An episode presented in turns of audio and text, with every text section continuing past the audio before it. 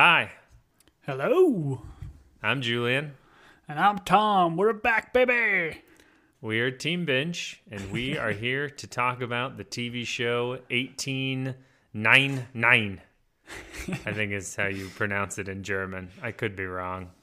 I honestly, I watch it with uh, American dub over, dub over, so I don't even know what language it's supposed to be. I'm assuming it's German since it's the guys that made Dark. But are you watching it? I'm assuming not in the original language, but with Yeah, so this is a Netflix jam. It defaults to dubbing. okay. Uh, which I was like, okay, let's watch it in dub. I watched it with my wife. I think she kind of probably preferred that. And then as you get into the episode, it transforms a bunch of different languages. So depending on how you watch this, I would very much recommend to not watch this with the dubs and to watch it with um, subtitles. Oh, it's really? a much better experience. Yeah, because I watched it the first time dubbed, second time for this pod uh, with the subtitles, and because there's multiple languages that these characters are speaking, it makes a lot more sense when characters are like, "Huh, what's going on?" Okay, okay. I'm typically that's how I watch Dark, and we're getting way ahead of ourselves. This is a TV show. It's on Netflix. The reason we're watching it is because Tom and I are both uh, huge fans of a show called Dark, which was created by this Baran bo Odar and Jantje Friese. I don't know how to say any of their I names. I think it nailed but, it. Um, well, that's because I've got a little bit of German in me, baby. This is true. Um, so it's the same creators, same writers. They wrote a new show for Netflix. It has a lot of the same vibes. uh, so much so that we have no idea where it's going or what's going to happen, but we're on board. This is a show that will not uh, hold your hand, I'm assuming, just like Dark never held our hands. But um, the reason Tom and I decided to do this show is because we have such uh, affection for Dark. And so.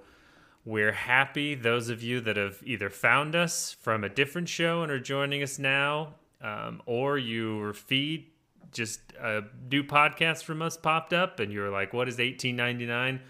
Today, this day that you're listening to this, which is the exact same day we're recording, we watched the pilot episode for 1899. So that's what we're going to mm-hmm. talk about. So if you haven't watched it, go watch it and then join us. But I'm excited now as I will be eight episodes from now when this show gives me everything I want because the shows Tom and I pick never let us down. They never, Never. let us down. Never. Never. Ted Lasso didn't let let us down. After Party didn't let us down. The Outer Range Didn't let us down. not so much. Oh, we're Uh, supposed to celebrate that they got renewed for a second season. Someone wrote us and let us know. Barrett's back, baby. He let us know we should celebrate. So we're out of Lord of the Rings and we're to 1899. So Mm-hmm. we're going to go through this episode. This is a fun show because you've got to guess at what's going on. A lot of conjecture.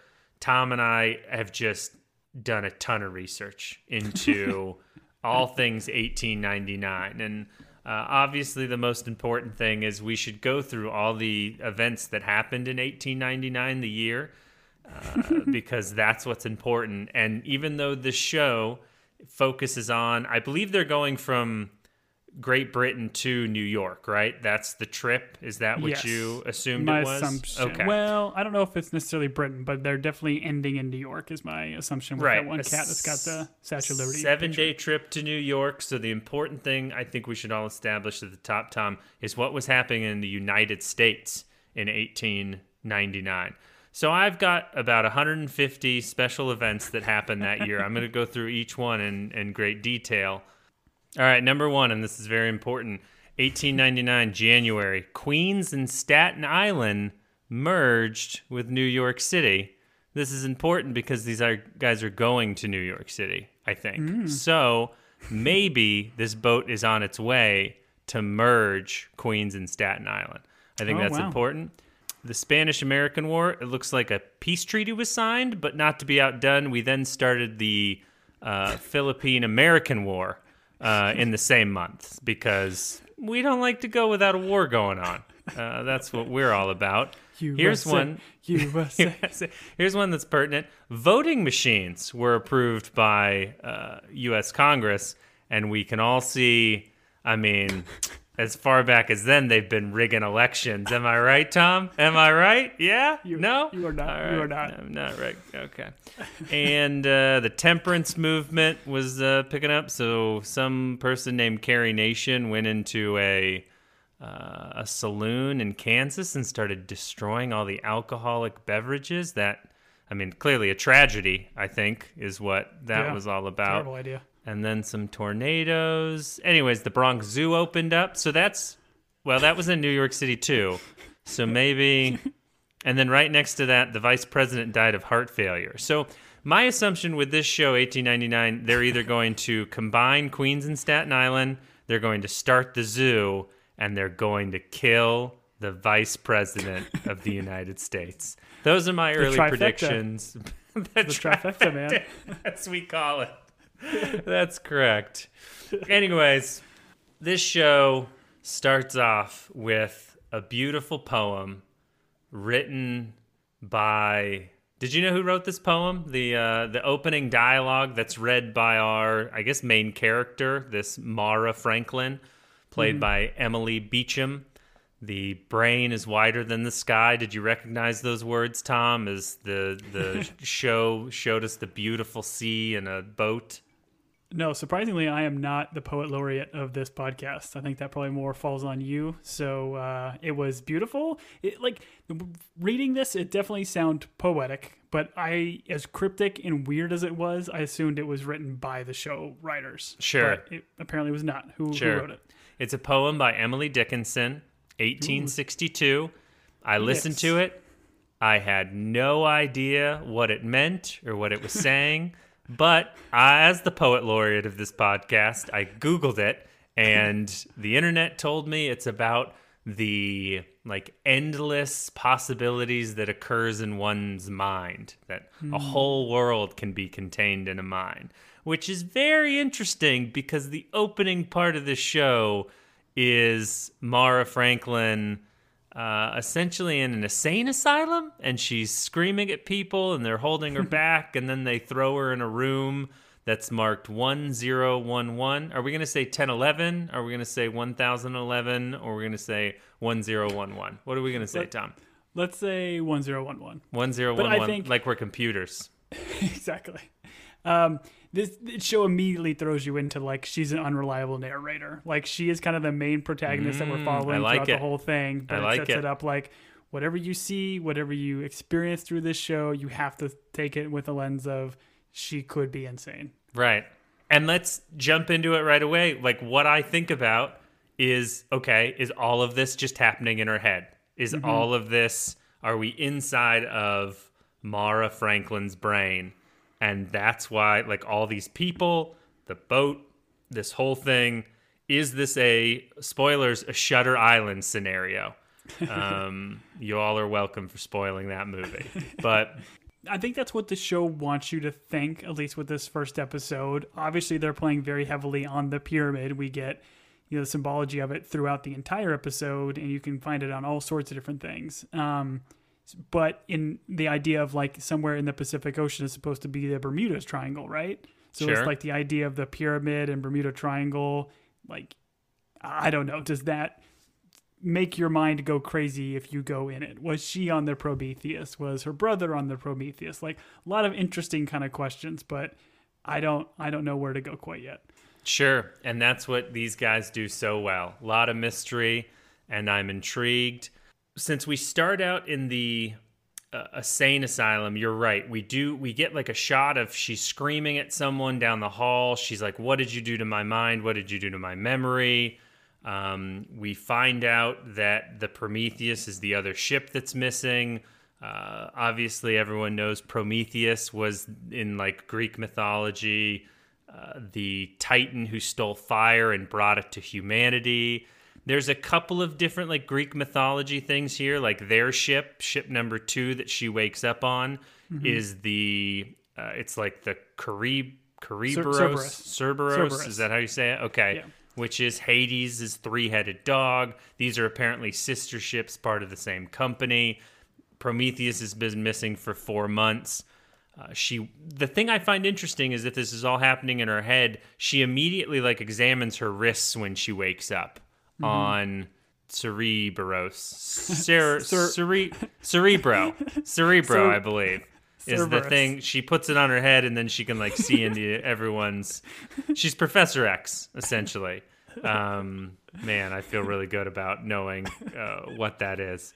But she does wake up and she has the like she has marks on her wrist. So it like Mm-hmm. you don't know whether or not we're in a dream. We don't know whether or not she's escaped from an asylum and that's just like old wounds, I guess, or recovering wounds. Well, no, she was at the asylum and it shows her in restraints, right? Or them like Right. tightening restraints on her. So she has these left over from that. And even we get, we'll get to it a little bit later, but there's a sequence where like everybody in the dining hall takes a sip of tea and all at the same time, all puts their cups back down. It all clinks. So it's like, it, it, has to be the idea that we're in her head, right? Like Okay. if she's not the only one going crazy about this, like why would she not be asking questions about that? I don't know. I mean, and what's great about the guys that create Dark and create the show is they will let us try and figure it out. They don't hand feed you anything. Um, I was talking to Tom about Dark earlier, and it's like with Dark, while a lot of shows are like, hey, audience, you're really dumb, so we're going to spoon feed you this, these guys that created Dark are like, hey, unless you're a German time physicist, um, you're not going to understand. And guess what? We're not going to slow down and explain it to you. So good luck, Yeah. dummies. And so I hope they do the same thing with this because it's so fun to be confused. It's it's fun to be confused by good writing and stuff that's planned out. It's not good to be confused by bad writing and just like lazy stuff that doesn't make sense. But Yeah, yeah. buffaloes and owls on walls. Um, but I've been trying to be more mindful of that because of watching Dark. And to your point, like this show is such in the same vein of Dark with uh, dark, ominous music, like the the just thematically how it's shot. It's all it is shot very dark in a lot of sequences. Um, but I'm trying to be more mindful of it and think about like all the little like weird nuances and things that the characters are doing or the some symbolism that they kind of put in front of us um, to see if I can you know try to after party this. this Sure. Sure. Old sleuth Tom's at it again. he got Carmen Sandiego, uh, and now he's going to get, I don't know, I'm going to assume the bad guy on this one is Angel. That's uh that's my um that's my first think- guess. She's got a she's got a letter which is from Henry, who is her brother, and it says, "I found out what our father did. Don't trust anyone. Meet me in New York." Boom, we're going to New York. Got it. There's some stuff on this. There's some stuff on the letter. Um, she speaks to herself in the mirror and she's like, "Listen, I'm Mara Franklin. I'm not crazy. I'm not crazy. Good enough. I'm, I'm smart not enough. crazy. And gosh darn it, people like me. People like me. There you go." what were your thoughts when she said, "I'm not crazy"? As she stared at herself in a mirror, Tom. Oh, definitely crazy. but we get so like this cuts back to her. We saw the insane asylum room number one one zero one, and then or sorry one zero one one, and then it cuts back to her room or her state or whatever on uh, the Cerberus is the same room number. So and again, it's got the pyramid on the door. Did you notice that? So there's a pyramid Yep. icon on the envelope that There's she gets. pyramids everywhere, Tom. Yeah. and they're all that upside down pyramid that kind of has the little line through it. Like it almost makes me think is that obviously the pyramid's going to have some sort of bigger, you know, pull throughout the whole entire series here, but is it like the logo of this shipping company or something because it's on the doors. I think later we even see one of like the the first mate or something has it on his hat. Do you know where this is coming from? No, no, I don't. But I do know, just randomly looking at this Wikipedia page about the events of 1899, that pyramids were all the rage, fashion wise. Uh, the the great fashion craze of the pyramids. So that might have something to do with it. Maybe Okay. these are all just really uh, periodically historical clothing. I guess is what I would say. I don't Yeah. know. I don't know, but it's clearly the show dropping hints Mm-hmm. um, and trying to confuse our brains, just like Mara seems a little bit confused. We cut to credits, man, and this intro, this intro is pretty great. I enjoyed this intro thoroughly. It's super trippy. It- I think this is definitely one that we can go back and rewatch, maybe like when we watch the finale again, because it introduces a lot of characters. They're all doing weird things. They're kind of being overtaken by the pyramid, and there's all sorts of weird like CG effects that are kind of going on. Uh, it's pretty cool. It was very cool. To your credit, because of the after party, I paid very I paid a lot of attention to what was happening. And like the one thing I drew from it was the captain. His name's like Captain it's E Y K. I'm gonna say Ike. I don't know. Captain Ike Larsen, uh, who is also an actor from Dark, which Yes. they did a great job. They were like, "Hey, man, you look sad, handsome, and ominous. Uh, join us for another show." That actor's phenomenal. He is his figurine in the intro is reaching towards a woman, and she's being like disintegrated away from him. And so mm-hmm. my thought is that we see the picture of his family on the on his desk. My thought is that his family, or at least his wife, was on the Prometheus, and that's Yeah. why it's such a draw to him to mm-hmm. go like himself and see what's going on. So Yeah. that's what I got from the credits. But I think you're right. I think by the time we're done with eight episodes, these credits are going to mean a lot to us. A mm-hmm. lot. we cut from there. We've got the guy shoveling coal. I guess these are guys that are working like off their passage. Some people couldn't afford a ticket, so you work your way. Um, and he calls him a name. I don't think I'm allowed to say it, and I don't think it's his real last name because I think it's a derogatory term for people of Polish descent. the first time I watched this, I was confused because I watched it dubbed and everything is in English. So like when they mm-hmm. say this stuff and he responds in English, like it doesn't make sense. And I think a lot of there's a lot of pieces throughout the episode that don't make sense if that's the case. So again, highly recommend watching it with subtitles so you get the different languages. Okay, so there is so like he's speaking, I'm assuming like Polish, and Yeah. then okay, all right. The subtitles I'm- will say Polish and then it has what he's kind of saying. So when it jumps to like later the French couple, they start talking and they say subtitles say in French and then it shows what they're kind of saying. Got but it's it. it's much more like engrossing when you hear them going in French and then the guys doing like Sure. um, you know, Spanish and the other stuff. It's it's pretty cool. So I watch it dubbed, but I also watch it with subtitles, but they don't give you those language cues. All they Oh, okay. say is music, unnerving, ominous, feel terrified. like that's all the, that's most of the subtitles throughout the show. Like be scared, be Mm-hmm. weirded out. This isn't going to go well for anyone. Good luck, Mm-hmm. viewer. Anyways, all right. So I'm I'm going to join your uh, crew on the Prometheus, and I'm going to watch this uh, with subtitles, but in the Mm-hmm. original languages. A lot of reading, but that's okay. I love, I love. A good chunk of it's in English. It's not that bad. Okay. Dining hall, we've got, we're introduced to, I'm going to say his name is Lucien and his spouse. They seem very happy together, newlyweds. Her name's Clémence. We'll get more of them later. All I can say is they're probably going to be married for a long time and very happily. we have two women of Asian descent. One's in like traditional garb, and then one is kind of supposed to be maybe they they pose her as like her servant. Um, Yeah. I don't. Yeah, I didn't really know what the setup is, but yeah, she's kind of the uh, the one woman is dressed in like the full on like geisha attire and everything. We then have Angel and his priest brother or alleged priest priest brother. I can't really tell if he's a real priest, but his name is Ramiro. Angel seems nice. He's someone that you will inevitably run into at any large restaurant that's just shouting randomly. Um, Mara is eating alone. She's joined. We find out this lady's name is Mrs. Wilson, and she later on talks with the two uh, Asian ladies, and she like tells them not to talk. So somehow they're all they're all related, and, and Mrs. Wilson is talking with Mara, and she's like, "Listen, I'm gonna sit with you because people are already talking. Rumor is that you're a doctor." And like Mrs. Wilson like kind of introduces us to everyone in the room, mm-hmm. which I think is interesting. But then with Mara, she's like, "Heard you're a doctor, and what were you a doctor of?" We find out she was a doctor of the human brain, which hmm. we Mara says, you know, the human brain is interesting because it has it beholds all the answers in the universe, and that there's hmm. a hidden world only needing to be discovered. And I was like, I don't know. That's pretty on the nose if we're inside of Mara's brain right now. Come on, guys. Throw something confusing at me. Um, which isn't to say I'm still completely confused, but yeah.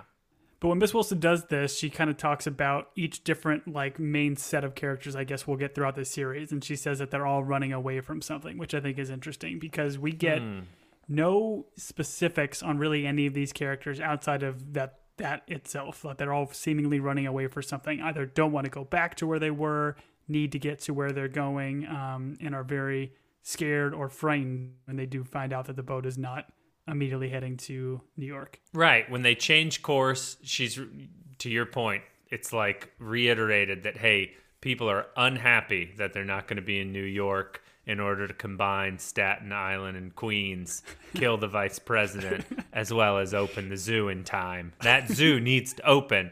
Those elephants aren't going to live forever or remember everything. This is also that part where you pointed out, which I, I don't know that I caught it on the first watch, but I definitely caught it on the second watch where everyone like lifts their tea, drinks together, and then puts it down. It's mm-hmm. almost like the Truman Show. Ooh, is this the Truman Show? Is this the Truman Show? These guys just like someone handed them a Blu-ray and they're like, "Hey, have you ever seen the uh, the Truman Show?" And the guy was like, nine. And then he watched the Truman Show and was like, "Oh, I'm gonna make a weird, dark show that's gonna be." Anyways, ship. I've there's boating in the Truman Show. In fact, it's kind of one of the True. critical moments. Anyways, we're this is all broken up because a young man with a disfigured face runs in looking for a doctor and like one guy that they establish is a doctor. He's like looking everywhere but at the yeah. at the guy. It's like when someone runs into a room and they're like we need a mathematician. And i'm like uh, you know i don't want to make eye contact with them. I don't want to solve all their math problems you know? Or when someone's like i need a scientist. And i'm like ah, i'm pretty busy. I don't have time to be a scientist Yeah, Good Will Hunting over there. yeah i'm a man of i'm a man of numbers and science. Um, that's what i'm known for. The disfiguring of the face i think is something we should talk about. Like because there's several people like there's the bearded guy with the on the crew that has it. There's this kid. And i just don't know if we're establishing hey back in 1899 like facial di- disfigurement yeah life was rough. Like we're having babies on board dark ships um like i didn't know or because there's they do this in dark as well like there are characters Mm-hmm. with like facial stuff Yeah. like- I don't. I'm not laughing at the facial stuff. I'm laughing because Tara, um, when we were watching this, um, for those of you don't, that don't know, Tara is my life partner. The uh, character that plays the captain um, has facial scars in this. And she's like, I'm pretty sure he had those in dark. Does that actor just have those? and it was like, no, that's all makeup. He doesn't have those, and I don't think he had them in dark. But the the same things in dark are in play here, I guess. yeah, it'll be interesting to see if something does come of that because they definitely use it a lot in Dark to be able to help tell this story. And I do think that those are so prominent. And I think even later we have a sequence where uh, one of the Spanish guys, I can't remember his name, Angel. It's I think Angel, Angel and Ramiro. Yes. So he like um, kind of has a very weird interaction with the guy with the scar and like even like touches it, says this scar suits you, kind of a thing. So there's definitely going to be more to that, I, I assume. Oh, you thought that interaction was weird? I thought that interaction was perfectly normal. Uh, everyone lights a cigarette, puts it in someone else's mouth, and then touches their face. That's normal. Well, so again, this that uh, and well, I know we're jumping here, but that sequence makes a lot more sense if you're watching the subtitle version because the other guy is Danish. They're all speaking Danish that are people in the steerage, and he's speaking Spanish. So when he's talking to that guy, he gives him a cigarette, but the guy has no idea what he is saying to him. He's just brushing his hair back and touching and playing with the guy's scar. So like there's clearly a language gap there, which I didn't necessarily get on first watch. Sure. But when they say it in Spanish, it's so much more, you know, is. you know, a rum rum. I don't- Biblioteca. No. Biblioteca. Donde está? oh, that's good. Anyways, Mara follows this young man down, and I didn't know they were speaking. Tom, I, I you got so much more out of this, knowing like the languages. I assume there were some language barriers, but um, this is making more sense because when she's in the steerage, she's like shouting at these people and trying to get them to understand something. And like I assumed, okay, they're talking different languages and they're just giving it all to me dubbed. Um, but it makes a lot more sense. So she has to turn a baby in the womb. A lot of people watching, but I guess there's no TV down in the steerage. There's only TV in first class. Um, and so uh, people are bored. So this is watching someone else in pain go through some weird medical procedure. Um, and this is also where we find the gentleman climbing out of the coal, who I'm assuming is a stowaway. Yes, for sure.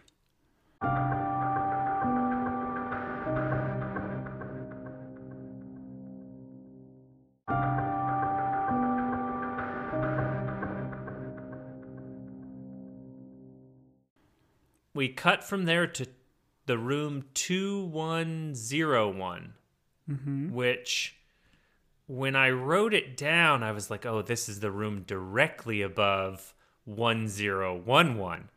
But now that I look at the numbers, that's not how that would work. So never mind. Um, there's some very passionate, we'll call it coitus happening between the French couple.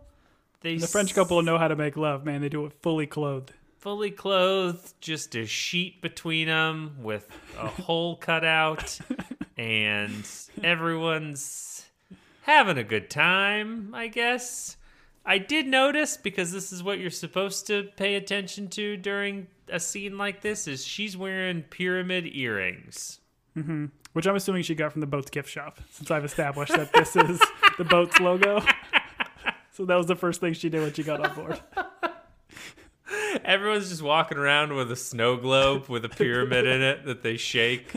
Oh, that's good. They've all got license plates with their first name. So it's Clémence and her license plate, and then has a pyramid on it.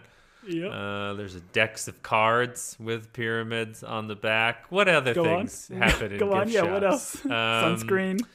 the a t-shirt just a t- what, how funny in a period piece like this someone's just walking around in a t-shirt with a i went on this cruise and all i got was this lousy t-shirt and then there's a pyramid all right we find out that according to the gentleman whose name i've already forgotten this marriage is a lie and this actress does i mean give her an Emmy. Like when sh when he walks out of the room, her expression changes in such a way that I was like, "Oh, okay, there, there's definitely something going on here." Where she is playing some kind of game or being deceptive in some way.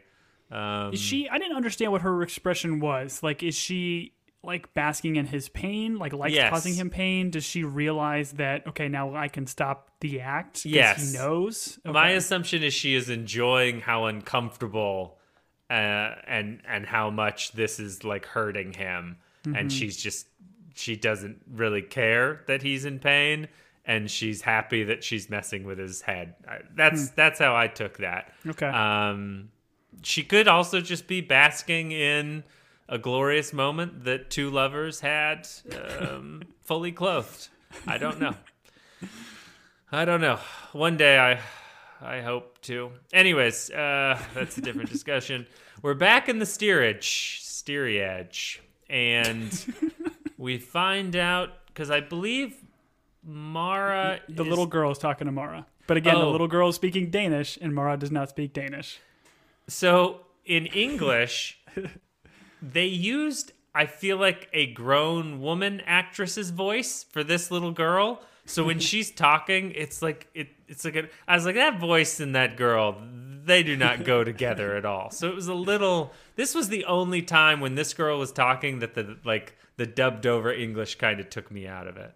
Um, but we find out that Mara can't have children, and then all of a sudden she's the thought of children is like causing her to have some more asylum vision. So she starts running upstairs because vigorous exercise can often help uh, hysteria. I don't know. I wasn't a doctor in the 1899s, so I can But we do assume. get a lot of cuts. I did my best to try to write these down in sequence. So the first thing we get is this green beetle, which is a super cool looking beetle that later on we feel or, or see has a lot more probably to the storyline than meets the eye. Um, then it kind of cuts to the priest, kind of the silhouette of the priest that we saw in the very beginning at the insane asylum. We see her room number again, the shackles, needles. Um, I think actually going into her neck. Um, we do get some a little brief bit of lovemaking that appears to, to happen. Is it clothes, Um, clothing on or clothing off? No, there were no clothes in this lovemaking Oh, session. interesting. Um, Didn't know you could do it that way. Okay.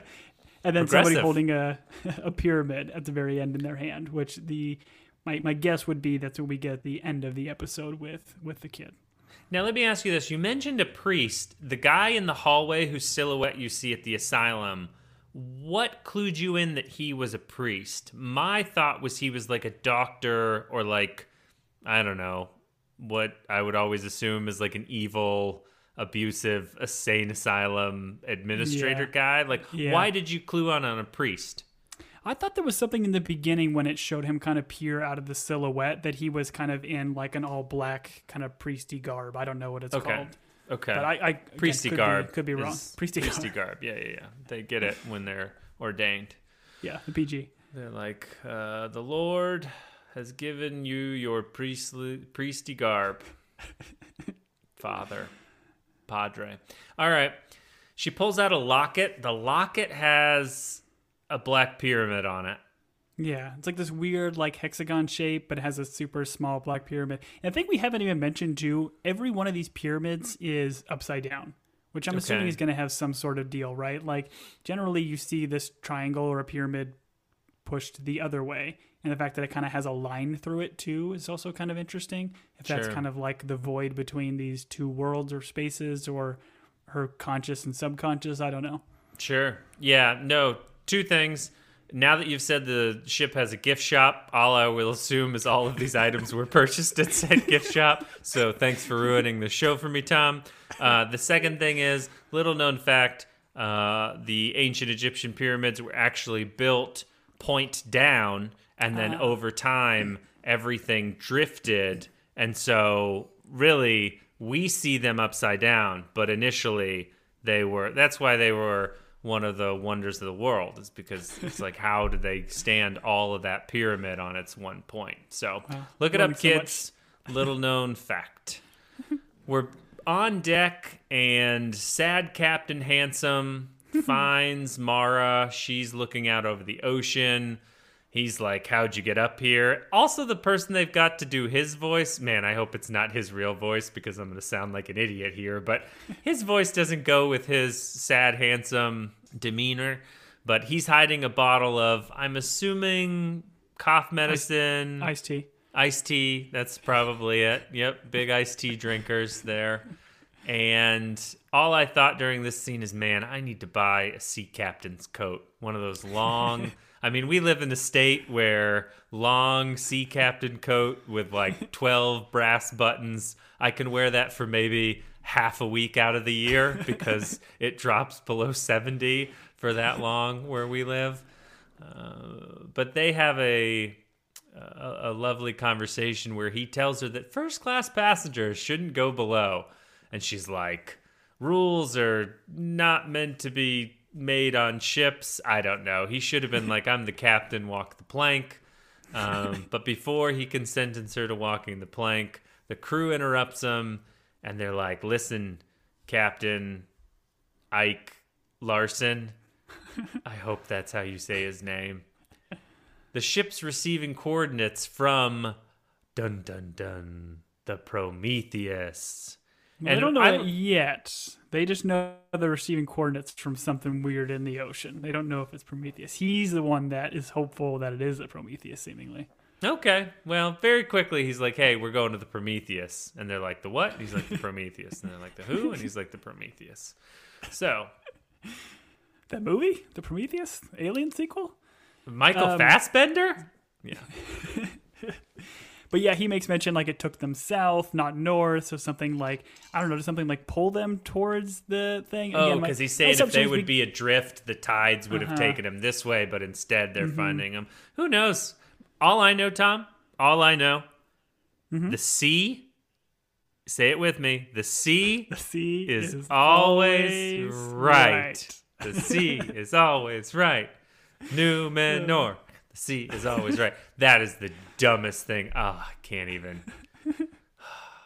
Watch Rings of Power, everybody. Then listen to our podcast. Rings of Power is going to ruin this show for me. All right. The sea is always right. You know who's always wrong? Angel and the priest. They're in their room and they are hiding something, Tom. My spidey sense tells me that they're hiding something. Yes, Julian's Peter Tingle is tingling. Wait, Uh, what? Angel kind of says, How do you know what's tingling? uh, Angel kind of says he's the wolf. He tells his you know brother that he's the sheep. So we, we kind of get the dynamic of, of these brothers, if they really are brothers. I don't know. Um, but they certainly don't want to return to England because they get super afraid when they look out the window and the ship is turning around. Right. Even Angel, the self-proclaimed wolf, is is seems to be very scared. And you do bring up a good point. Something that my uh, spouse and I discussed. These guys don't look like brothers. Do we legitimately think they're brothers, or um, they don't? They don't look like brothers to me. Well, the guy's not a priest, right? Like we establish that later when he gets told, "Hey, go onto this other ship with us," um, and they are having their back and forth conversation. Um, I mean, he, he has no idea what he's doing, so my assumption Right. is he's not a priest, right? He also takes the Lord names and name well his names. He takes the Lord's all of the Lord's names in vain during this part. So I don't know. okay. I'm not saying he's a hypocrite, but we should probably take his collar from him and disbar him. I think you get disbarred as a priest, or maybe that's a lawyer. Who knows? They're all the same. All right. The little girl tells the ghost ship story probably better in German. Was all I thought as she was talking during this scene. It was told in Danish, but maybe in German it was cool. I don't know. Was it cool in Danish? It was pretty cool in Danish, yeah. Okay, I bet. I'm gonna. I think I'm going to rewatch this episode in that way, just so I get the full effect. And It changes it, yeah. the next time we get together to talk about this, I'll tell you whether or not it was just aggravating or made it better. My guess is it's going to make it better because mm-hmm. you're typically on track with these types of things, and I believe your magic is real, Tom. Mara visits the captain. They talk about the Prometheus. He's like, listen, if they're real good and they've been rationing their food for four months, someone's probably alive. Maybe. I don't know. she keeps looking at the picture on his desk. That's a family. And she's like, so what's going on there? Are you guys still, you know, you guys still together? What's uh what's the situation, handsome captain?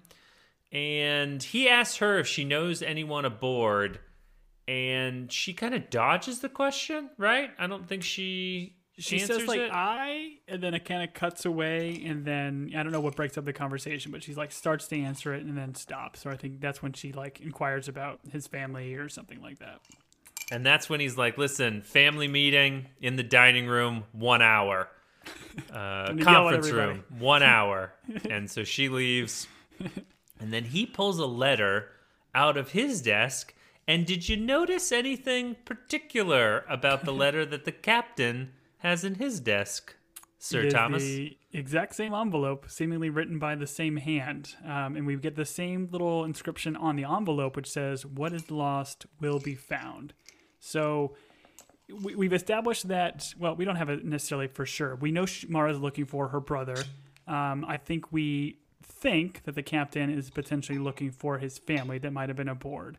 So somebody had sent them identical letters with kind of this hopeful message saying, "Hey, we know it's lost now, but you can potentially find what you've lost." Yep, that's what I. That's what I got out of that as well. Sorry, I had an ice cube in my mouth and I wasn't ready.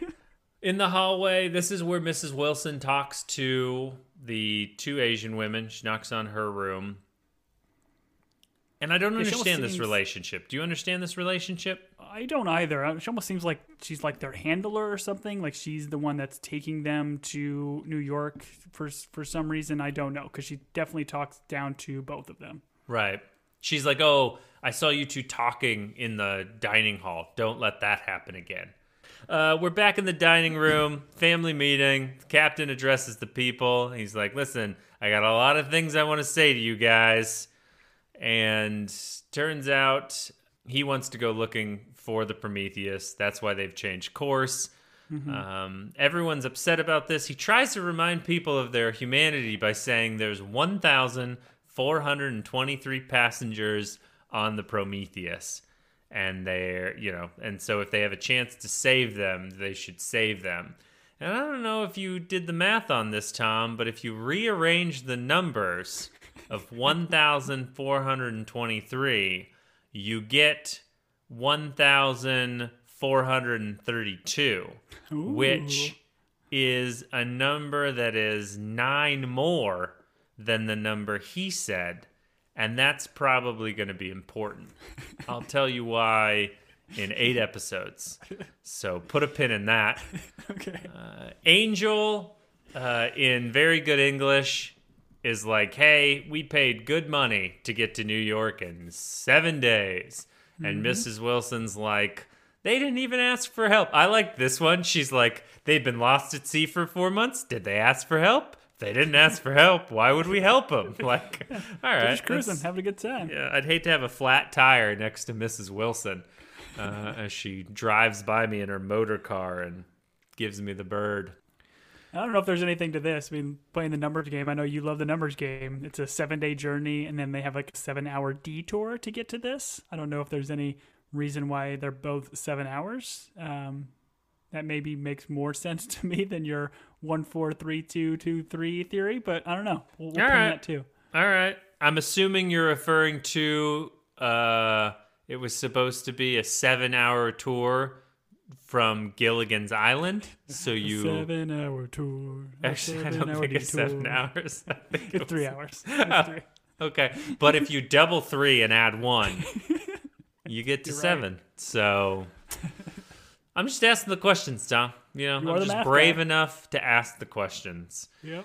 Uh, Lucien runs out of the family meeting. He like he's like the teenager that storms up the stairs and slams his bedroom door while the dad's yelling at everyone. Um, reminded me a little bit of me. Lucien is very upset at the news, and Clémence rolls up on him, and she's like, uh, "Hey, spouse that I love deeply, um, what's going on with you?" And his hands are shaking, and he turns to the old pills. Maybe I don't know. I don't know what he took. He took like a seemingly like a small vial out of his pocket, and he was getting ready to like drink it. Is it opium? I don't know. I don't know. Can- probably can human growth opium? hormones. He's probably got Yeah. Mm-hmm. a game or something that he's trying to get bulked up for. Yeah, but he doesn't Um, answer his his wife. Right? He just kind of turns and pouts and runs away up to another room. Yeah, he's like, I don't, I don't want to talk about it, and then he runs up the stairs and slams his door. Uh, in the lower decks, Olek is um, eating his meal in a way that I So don't precarious. think I don't think Olek fears death uh, or fears the depth of the sea in any way. He's just legs dangling off into the great abyss. He obviously didn't hear the 4,000 meters under our feet speech that the captain's about to give. Um, but he does meet the stowaway, who he finds name is Jerome. They break bread together, and Well, in this sequence, I think makes more sense again if you are not listening to the dubbed because they have a language gap. Olek is speaking uh, Polish and Jerome is speaking French. So there's again Okay. this disconnect here. Okay. That's good to know. Jerome is French. Okay. Yeah, I feel like they should have said something in the beginning of the show. Like, hey, we dubbed it for you dummies, but better watch it in its original, original language with subtitles because Yeah. you're going to lose a lot. And then your friend, your old friend Tom's, going to hold it over you and rub it in your face that he got more out of the show than you did. Uh, Netflix, dun dun dun, or whatever their music is. All right. So Mora is on deck with the captain. The captain, because this guy's just mysterious and handsome and deep. He's like, listen, I may look deep, but you know what's real deep? The deep sea. It's 4,000 4,000 meters under our feet, and we don't know anything about it. Super mysterious. Speaking of mystery, I'm mysterious. I always loved this concept of like the vastness of the oceans on Earth and the idea that, you know, we've explored all of our land, mountains and hills and valleys and everything, but there's so much of this world that we don't know what is there and what's going on. Like as opposed to like the vastness of space where there's, you know, who the heck knows like if there's life out there and everything. Like there could be alien life literally on Earth living in a, a different ecosystem under under our feet. It's it's super cool concept to think about. Sure, sure. That is uh, super concerning. Um, hopefully, uh, the next president builds, I guess, an ocean force. Uh, we've got Space Force to defend us against aliens from space, but if there's aliens under the sea, we should definitely. I guess we have Sea Org, thanks to Well. L. Ron Hubbard. Anyways, But we need we need an ocean wall. That's what we need. an ocean. We need to build a wall to keep the ocean out. Yes, certainly. Actually, in Arizona, we could use the water, so let's just let that ocean right on in. Just get rid of the salt. Anyways, I digress. Ships ahoy. Um, they find the other ship. They shoot up a red flare, which is a super nice touch for anyone ever filming something where you want it to look scary. Shoot a red flare in the air. Yeah, because it shows everybody on deck, and then they're all just riddled in like this red glow. It's super cool. So so cool. All of a sudden this crew, this brave brave crew, they become a very superstitious lot and not big fans of taking a boat over to the ship that's been lost at sea with no lights on.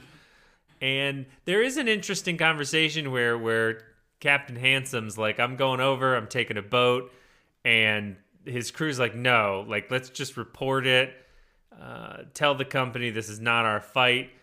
And also like it's not typical of a captain to like leave his ship to go board another one. Like typically that's like a first mate's job or like the second officer. Like they do that sort of thing because his boat is his. And so this is why like thinking about the intro where you see the family picture in the intro he's like trying to hold on to a, a woman that's disappearing. Like this is why I think there's something very much personally invested for him and what's on the Prometheus, um, and probably what's led to him drinking all that tea um, secretively. Yes, probably true. He he definitely is very much like the Captain Kirk kind of style thing, right? Like he would always just give his uh, he would leave the Enterprise and give his ship to Spock or somebody else. He's the one that wants to be in the adventure. Yeah, but instead of Spock, he's got all these cowards. A Um, lot of red shirts. Yeah, a lot of red shirts. Mora is like, "Hey, I'm going because I'm a doctor, and they might need a doctor." And everyone's like, "Hey, it's 1899. Sure, ladies can be doctors. That's uh, that's something we're okay with, but you can't do surgery. You Um, can study, you can't practice. you study, but you can't practice. Anyways, I like, they're like, hey, yeah, you can come along. Oh, by the way, we're also going to need the other side of science, religion. Father Ramiro, you're going too. Mm-hmm. And he's yeah, definitely not thrilled. And again, this scene I think makes more sense because they're talking in Spanish, so the assumption is nobody else can understand what they're saying while they're openly talking about this. Because if they were all talking in English and could understand it, this would be awkward. Yeah. Angel's like, it, Angel's like, it'll be cool, man. Just go, go over to the haunted ship. You'll be fine. You're a priest. And he's like, you know, I'm not a priest. And he's like, Donde está el baño or whatever. I don't know. Anyways, I want, I listen to it in English.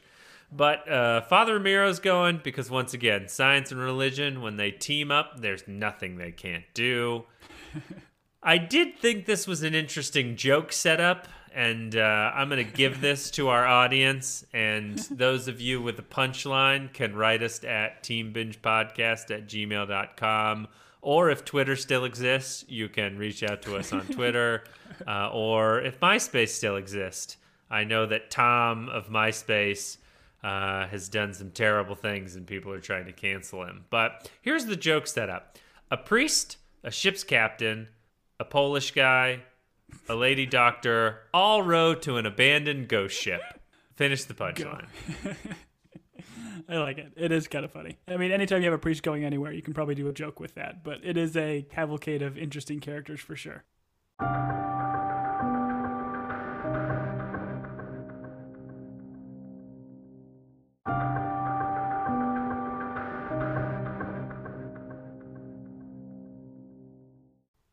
The ship knows when there's death about. The guy's like, "Oh, there's no wind," and the sea is always right, right, Tom? Mm-hmm. As the sea's always right. It is interesting because, like, I mean, they're seemingly in the middle of the Pacific Ocean. It should be, you know, rough waters. Like, even calm waters is not as calm as it is right now. Back on deck, Angel gets real weird with the brother of the pregnant lady. And we went into this a little bit, but Mm-hmm. I guess it makes more sense knowing that there's a language barrier. For me, Mm-hmm. it's just a little bit strange. Yeah, agreed. It was very kind of him, though, to share that cigarette. We go- it was very very sweet of him. He's Angel the sweetest.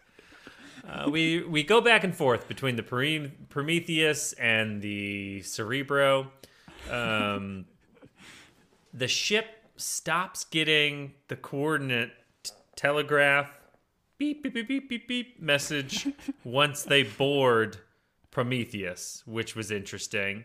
Mm-hmm. And then the captain as they're searching the deck, and everything is like it almost looks like the ship rolled once. I don't know. Everything's like torn apart and like in different places. Mm-hmm. And he picks up this like flowery ribbon thing that's he he. I mean, it has an emotional effect on him in one way or another. my assumption is this is belongs to his wife, one of his kids, something like that, because he sees it and then like has a reaction and then wants to keep looking around on this ship because and and the interesting thing too like you mentioned the ship is just tattered like it's got sea, like seaweed everywhere sheets are thrown apart. This this is not a ship that's been gone for four months just hanging out in the middle of the ocean. Um, and the little ribbon that he picks up seems to be pristine like it's got its little flower embroidery on it it's still bright white um, it it definitely stands out amongst amongst the ship I agree. It's strange. we then cut to the two Asian ladies, and they seem to be escaping something. She's like, the one that is dressed in traditional garb is like learning Japanese, and and the other one is kind of like telling her to, like, just you know, play along. I, I don't know. I this one was strange. I didn't understand this. Yeah, so this is again. I think the the dubbing would have been helpful. Um, but when she tells her like, "Yeah, you got to learn your Japanese," she's actually speaking, or or what's coming out of the phonograph thing is Cantonese. So I guess they speak Cantonese, and she's learning Japanese. So different language barrier there. But the the like thing that they say like in sequence, which was kind of interesting, is like everything will be okay in the end. If it's not okay, it's not the end which I again think is kind of interesting and may kind of tie into the idea of like you know what is lost can be found kind of deal that the other people are dealing with. Interesting, because Cantonese would have been China, and so she's learning Japanese, right? I think I have that right. I uh, again I'll plead ignorance on this. I just know when they did the subtitles it said Cantonese when it was kind of speaking and then Japanese when she was uh, reciting. Got it. Okay. The telegraph seems to be destroyed on top of the or on the Prometheus, which is strange because it's been sending them signals allegedly. And then we get a dude climbing onto Kerberos and he obviously swam because he is all wet. Yeah, Uh, he walks walks through the hallway. Uh, the Michael Phelps of swimmers walks through the hallway. he looks at 10, 11, I'm sorry, 1011, moves by it. So he makes note of it, moves by it, and then uses a beetle to enter 1013. Yeah, this is very weird. I think like it cuts back and forth here. I think we just see him climbing on board. I think the show ends with him doing this weird beetle thing because we see the beetle later in the sequence of kind of showing the people on the Prometheus where this kid is is kind of trapped because Mara kind of follows the beetle. So I don't know. I mean, this has to be two separate beetles, right, or something in a mind because they're both these bright green beetles. Yeah, they're not the same beetle. It's Yeah. two beetles. Yeah. Very that much talented I though. It's I mean, they're might as well be Paul, John, George, and Ringo here. Do you, do you have any idea who you who you think this guy is? Is The Beatle? Is this the brother? No, the the guy that boards the the Kerberos. I don't know, but he's one of the people in the intro or in the in the uh, title sequence. One of the like, you know, because they're not using actual people; they're using like CGI people. He's one of them. Um, Okay. So I don't know. I mean, he, that was I, I had that thought that maybe he's Henry, the brother of Mara, but I didn't know. Um, I was more focused on Team Prometheus following the beetle uh, and pulling a crowbar where someone locked a kid in the chest. And I got to be honest, there's nothing creepier than creepy kids, you know? Like uh, The Ring, any of those that involve children. When my own kid is standing at the edge of there, my kid, she would, she would like show up in our room at 3 a.m. and she'd be like in a nightgown and it'd be like something out of. Victorian age standing in our room just staring at us like kill it with fire. I don't know. Yeah. Well, listen, I I, mean, yeah. I don't know what this kid's deal is. He definitely looks very dapper. He's got like a velvet jacket on. He looks pristine. Hair's done, all well, well and nice.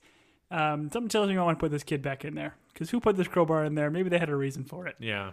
Yeah. They're like, hey, oh, look, there's a piece of candy that's still in that cabinet. You should go back in there. And then crowbar across. And they're like, we don't tell anyone. Agreed? And everyone's like, yep. And then they leave as White Rabbit plays. Yeah, I like the sequence. It's such a cool, like trippy song and fits very well. Even like the lyrically, it does about like taking a pill or falling down different holes, that kind of deal. Um, it's it's very very cool, very ominous, and I think that's where we kind of cut.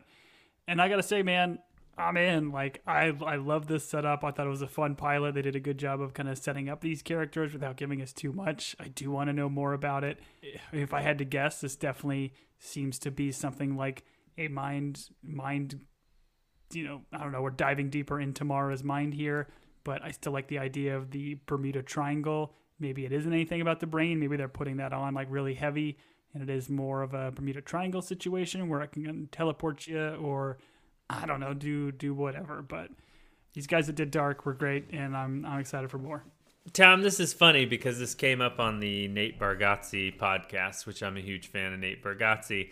I don't know that the generation after us knows what the Bermuda Triangle is. I think the Bermuda Triangle in like the lexicon of urban myths or whatever was something we like learned about, but I don't think like I don't think they're still teaching kids about this weird triangle out in the ocean where ships and planes disappeared.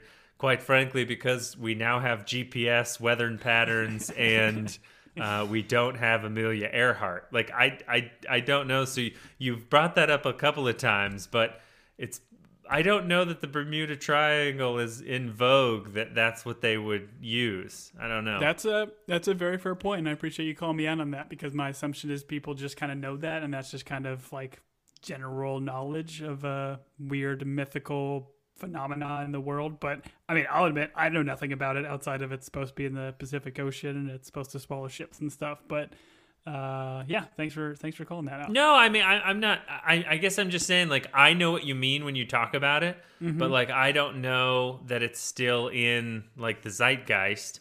I've used a lot of buzzwords as I've talked over the last minute. Um, the other thing I want to say is like our generation is still afraid of quicksand. I don't feel like uh, these younger generations are afraid of quicksand. I don't think they're.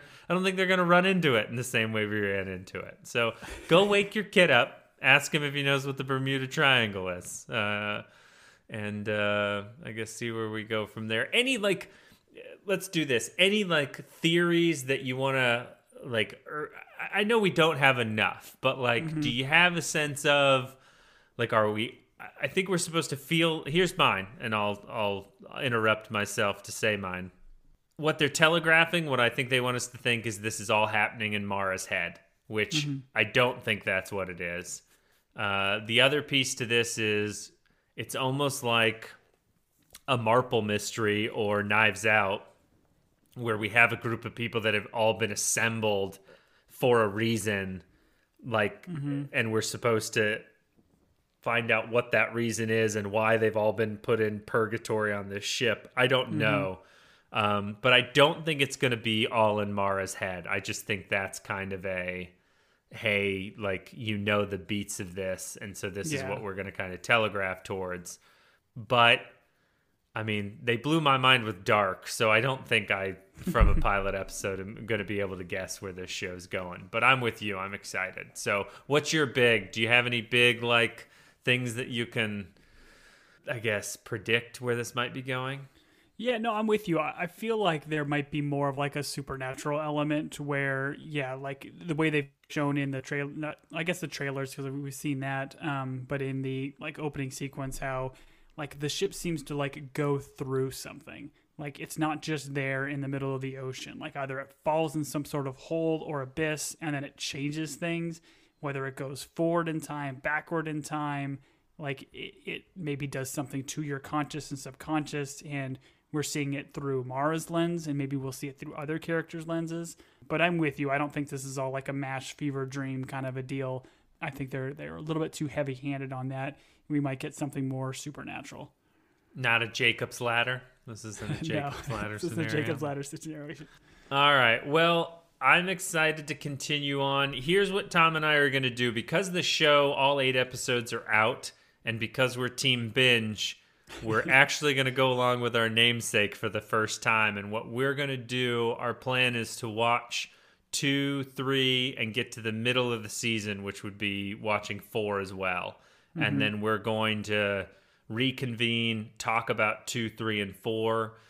And then the next plan would be to watch the next couple and then do a finale. So we're not going to go episode by episode on this one just because it's tough to wait a whole week in order to go after these episodes and we're excited about this show. So when you join us next time uh, our recommendation would be watch through four and then we will continue the discussion. Uh, we apologize for the hiatus. Uh, obviously we got canceled for a little while but now we're back. Um, and so we've issued our apologies uh, we wrote the right house as well as all the other houses of parliament, and now we're now we're back. Uh, we appreciate you joining us. Hopefully, you guys are into this show because we love these wi- timey wimey. As Tom, I don't think you've said timey wimey during this whole podcast, which is a I- disgrace. I said it as a tweet and an Instagram post where I said that uh, you know from the creators of a timey wimey show called Dark. I Uh, love but it. yeah, like if you haven't seen Dark, um, I think this is probably a good like uh, it's not a palate cleanser, but this is a good one to kind of start with because I don't think this is as bananas as Dark was. We'll Dark was see. a very ambitious show that didn't hold your hand and it dealt with a lot of timey wimey stuff that required your full attention. Yep. This is not a show that you can, you know, watch casually in the background while you're browsing Twitter on your phone. Nope. You got to pay attention and get in on it. So hopefully, people that have followed us from Lasso or other pods that we've done, um, who are still listening, go check this out because I do think it's a it's a fun show and, and we think you'll have a good time with it. Yep. We're going to have a good time with it, even though we'll be on the Prometheus alone with no one else. But we'll find salvation there. If you have questions, comments, if we miss something, and these are the types of shows that we will miss things on. So if you want to point something out, you can hit us up at teambingepodcast at gmail.com. That's the main place that we answer our emails. Um, But please, please, please, please, we're only one episode in. By the time we're going to post this, we'll watch two, three, and four. So just be ca- careful with what you send to us if you have already been to the whole show. I'm not scared. I believe in our audience. I believe they'll take care of us. Um, you can also hit us up on Twitter and Instagram. Tom's in charge of those. He doesn't give me any access. Um, the last thing I'll mention is uh, rate and review us on Apple Podcasts. Um, for no other reason other than I like reading those reviews and they're fun because most of the time they're like, hey, these guys are actually friends, which we are. So, yay for friendship. Tom, it's great talking with you again about this stuff. I will swing it to you in terms of is there anything else that you are watching currently or have consumed during our hiatus that you would like to recommend to our audience? Um, this will probably be dated because it's happening currently, but I would just encourage everybody to watch the World Cup. Soccer's Okay. great. We started a lot of this because of my affinity for soccer and Ted Lasso. Um, so, you know, obviously there's a lot of controversy with the World Cup being uh, taking place in uh, Qatar, which it has absolutely no right being there. FIFA is an incredibly corrupt organization. I guess I'll also recommend listening to a podcast called uh, World Corrupt. Um, it's from the makers of Crooked Media and uh, Men with Blazers. It's got uh, one guy from each of those kind of shows. Does a very interesting deep dive into not only like the soccer and the fandom uh, around the world, um, but how corrupt the FIFA organization is. Um, it's very, very interesting. It's like a six episode pod. So give that a go. Watch the World Cup. Cheer for the USA if you're from the USA. If you're not from the USA, cheer for your cheer for your country if they're playing. It's uh, it's a uh, of a good time. Okay. How about you, Jules? What are you taking in? Um, yeah, I might have already recommended it, but we're watching the second season of White Lotus, which we're enjoying. It's just a, I mean, it's a show that is just enjoyable. It's well written. Yeah. It's bonkers, to quote you, um, but it's fun. And then the other thing is, I love FIFA. They're a great organization. We're sponsored by them. Please, uh, please uh, watch FIFA. I don't know. Wait, no, play FIFA. I don't. I don't know how you can. I don't know how to pull this joke off. Tom, help me out. Play FIFA. Don't play FIFA.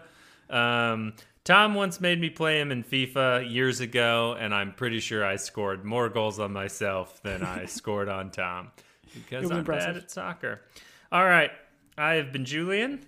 And I have been Tom. We'll see you on the other side of the pyramid, y'all.